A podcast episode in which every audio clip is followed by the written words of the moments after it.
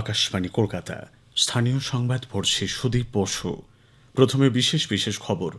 Covid অতিমারির মধ্যে যাবতীয় স্বাস্থ্যবিধি মেনে আজ সংসদের বাদল অধিবেশন শুরু হচ্ছে। কেন্দ্রীয় স্বরাষ্ট্রমন্ত্রী অমিত শাহ সরকারি কাজে আরও বেশি করে হিন্দি ভাষা ব্যবহারের আর্জি জানিয়েছেন। পাঁচ মাসেরও বেশি সময় বন্ধ থাকার পর আজ থেকে ফের সর্বসাধারণের জন্য খুলে যাচ্ছে কলকাতা মেট্রোর দরজা। রাজ্যে কোভিড নাইন্টিন আক্রান্তের সংখ্যা দু লক্ষ ছাড়িয়েছে। আরোগ্যের হার বেড়ে হয়েছে ছিয়াশি দশমিক চার শূন্য শতাংশ। অ্যাস্ট্রাজেনেকা এবং অক্সফোর্ড বিশ্ববিদ্যালয়ের করোনা ভ্যাকসিনের ট্রায়াল ফের শুরু হয়েছে। হুগলির গৌহাটে বিজেপি কর্মী গণেশ রায়ের ঝুলন্ত দেহ উদ্ধারের ঘটনায় রাজনৈতিক চাপানুতর তুঙ্গে। আসছে বিস্তারিত খবরে। কোভিড অতিমারির মধ্যেই আজ সংসদের বাদল অধিবেশন শুরু হচ্ছে। চলবে পয়লা অক্টোবর পর্যন্ত। সংক্রমণজনিত পরিস্থিতির প্রেক্ষিতে এবার অধিবেশন হবে দুটি শিফটে, সকাল নটা থেকে দুপুর একটা এবং বেলা তিনটে থেকে সন্ধ্যে সাতটা পর্যন্ত। প্রথম দিন বাদে রাজ্যসভা বসবে সকালের শিফটে এবং লোকসভা বিকেলের শিফটে এবারের অধিবেশনে প্রশ্নোত্তর পর্ব থাকছে না। বেসরকারি সদস্য বিলও আনা যাবে না। লোকসভা ও রাজ্যসভা সচিবালয়ের বিজ্ঞপ্তি অনুযায়ী অধিবেশন চলাকালীন কোনো বিরতি থাকবে না। শনি ও রবিবারও সভা বসবে। সমস্ত সাংসদদের স্বাস্থ্য পরীক্ষা, উভয় কক্ষে শারীরিক দূরত্ব মেনে সদস্যদের বসার ব্যবস্থা করা হবে। আজ হিন্দি দিবস। উনিশশো উনপঞ্চাশ সালে আজকের দিনে দেবনাগরী হরফে লেখা হিন্দিকে সরকারি ভাষার মর্যাদা দেওয়া হয়। সারা বিশ্বে বাহান্ন কোটির বেশি মানুষের প্রথম ভাষা হল হিন্দি। কেন্দ্রীয় স্বরাষ্ট্রমন্ত্রী অমিত শাহ সরকারি কাজে আরও বেশি করে হিন্দি ভাষা ব্যবহারের আর্জি জানিয়েছেন। আজ হিন্দি দিবস উপলক্ষে তাঁর বক্তব্যে শ্রী শাহ হিন্দি ভাষার প্রসারে বিভিন্ন পত্রপত্রিকা, লেখক লেখিকা এবং সরকারি দপ্তরগুলিতে রাজভাষা বিভাগের কাজের প্রশংসা করেছেন। আঞ্চলিক ভাষার সঙ্গে সঙ্গে হিন্দি ভাষার প্রচার ও প্রসারের উপর তিনি বিশেষ জোর দিয়েছেন। বিশ্বমঞ্চে হিন্দি ভাষাকে তুলে ধরার সব ধরনের প্রয়াস চালানো হচ্ছে বলেও তিনি উল্লেখ করেন। পাঁচ মাসের বেশি সময় বন্ধ থাকার পর আজ থেকে ফের সর্বসাধারণের জন্য চালু হচ্ছে কলকাতা মেট্রো পরিষেবা। অনলাইনে পাসের মাধ্যমে আগে থেকে যাতায়াতের স্লট বুক করতে হবে। স্মার্ট কার্ড গ্রাহকরাই কেবল মেট্রো ব্যবহার করতে পারবেন। সকাল আটটা থেকে নোয়াপাড়া কবি সুভাষের মধ্যে পরিষেবা চালু হবে। সকাল সাড়ে নটা থেকে বেলা সাড়ে এগারোটা এবং বিকেল সাড়ে চারটে থেকে সন্ধ্যে সাতটা পর্যন্ত দশ মিনিট অন্তর মেট্রো চলবে। সন্ধে সাতটার সময় দুই প্রান্ত থেকেই দিনের শেষ ট্রেন ছাড়বে। কবি সুভাষ থেকে নোয়াপাড়া পর্যন্ত আটান্নটি এবং নোয়াপাড়া থেকে কবি সুভাষ পর্যন্ত ঊনপঞ্চাশটি মেট্রো চলবে। একটি প্রতিবেদন।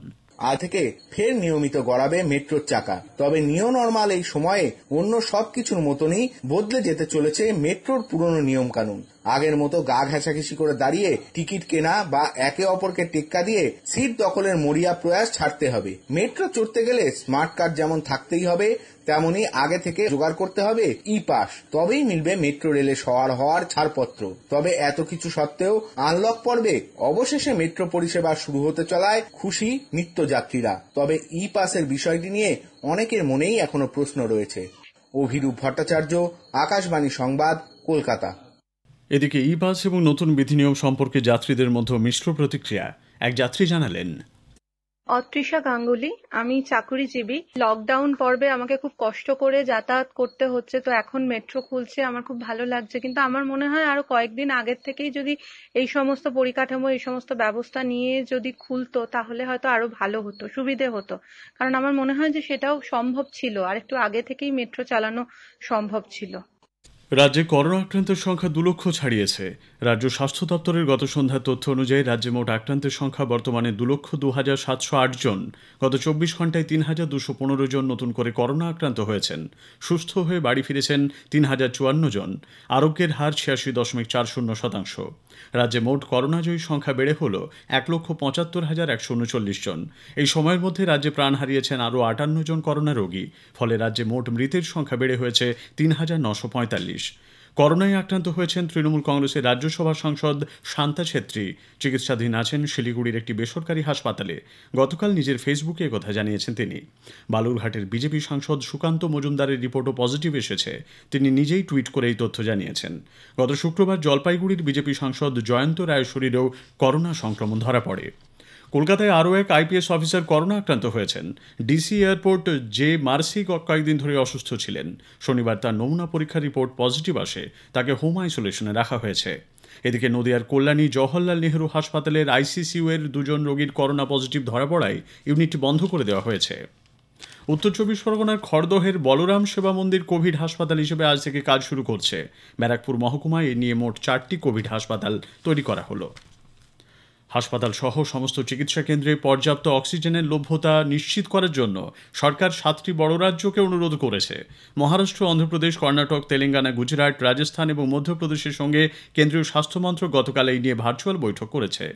প্রতিটি হাসপাতালে অক্সিজেন সরবরাহের ব্যবস্থাপনা এবং মজুত না থাকলে সময়মতো তা আনিয়ে নেবার আগাম পরিকল্পনার পরামর্শ দেওয়া হয়েছে রাজ্যগুলিকে। রাজ্যে কোভিড মোকাবিলার যন্ত্রপাতি কেনায় দুর্নীতির অভিযোগে বিজেপি বিচার বিভাগীয় তদন্তের দাবি জানিয়েছে।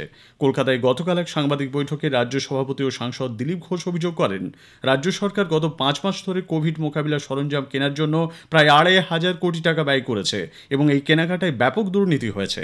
তিনি বলেন, রাজ্য প্রশাসন সব ক্ষেত্রেই দুর্নীতির সঙ্গে জড়িয়ে পড়েছে।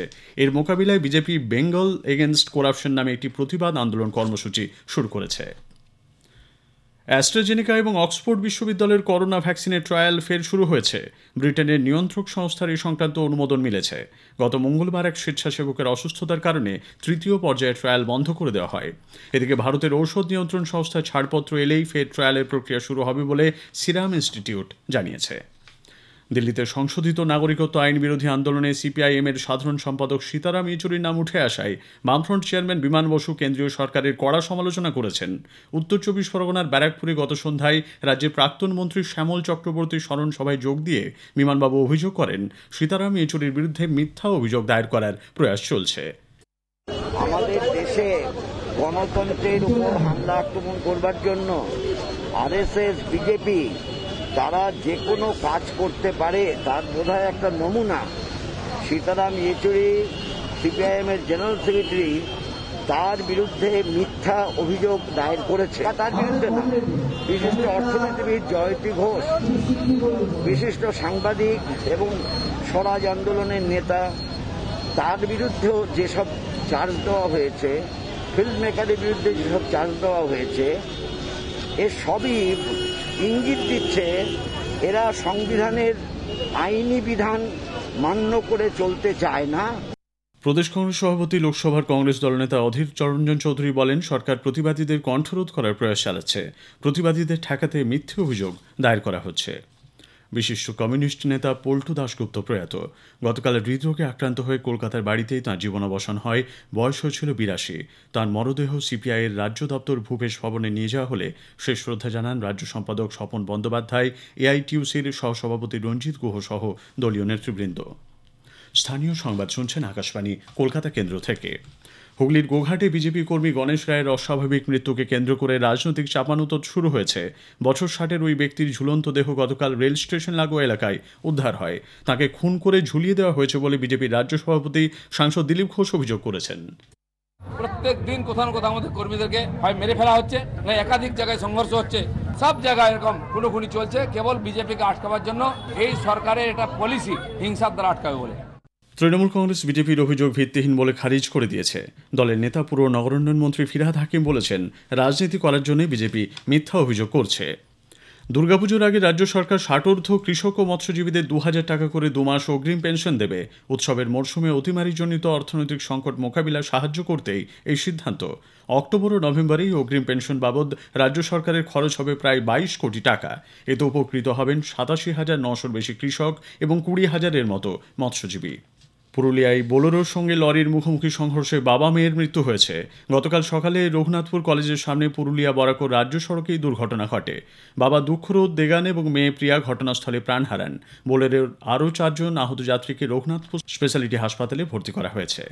উত্তর চব্বিশ পরগনার জগদ্দল থানা এলাকার নানাবতী ঘাটে গতকাল এক প্রৌঢ় দম্পতি গঙ্গায় ঝাঁপ দেন। স্থানীয়রা তাদের উদ্ধার করে। সত্তর বছর বয়স্ক বিশ্বনাথ বসু এবং তার স্ত্রী সবিতা বসুকে পুলিশ তাদের ছেলের কাছে পৌঁছে দেয়। পুলিশ সূত্রে জানা গেছে, সবিতা দেবী মানসিক ভারসাম্যহীন।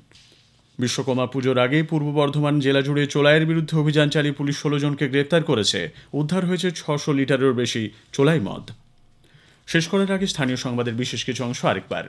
কোভিড অতিমারির মধ্যে যাবতীয় স্বাস্থ্যবিধি মেনে আজ সংসদের বাদল অধিবেশন শুরু হচ্ছে। কেন্দ্রীয় স্বরাষ্ট্রমন্ত্রী অমিত শাহ সরকারি কাজে আরও বেশি করে হিন্দি ভাষা ব্যবহারে রাজ্যে জানিয়েছেন।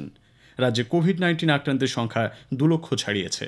স্থানীয় সংবাদ শেষ হলো, এরপর বিশেষ সংবাদ সকাল নটা বেজে পনেরো মিনিটে।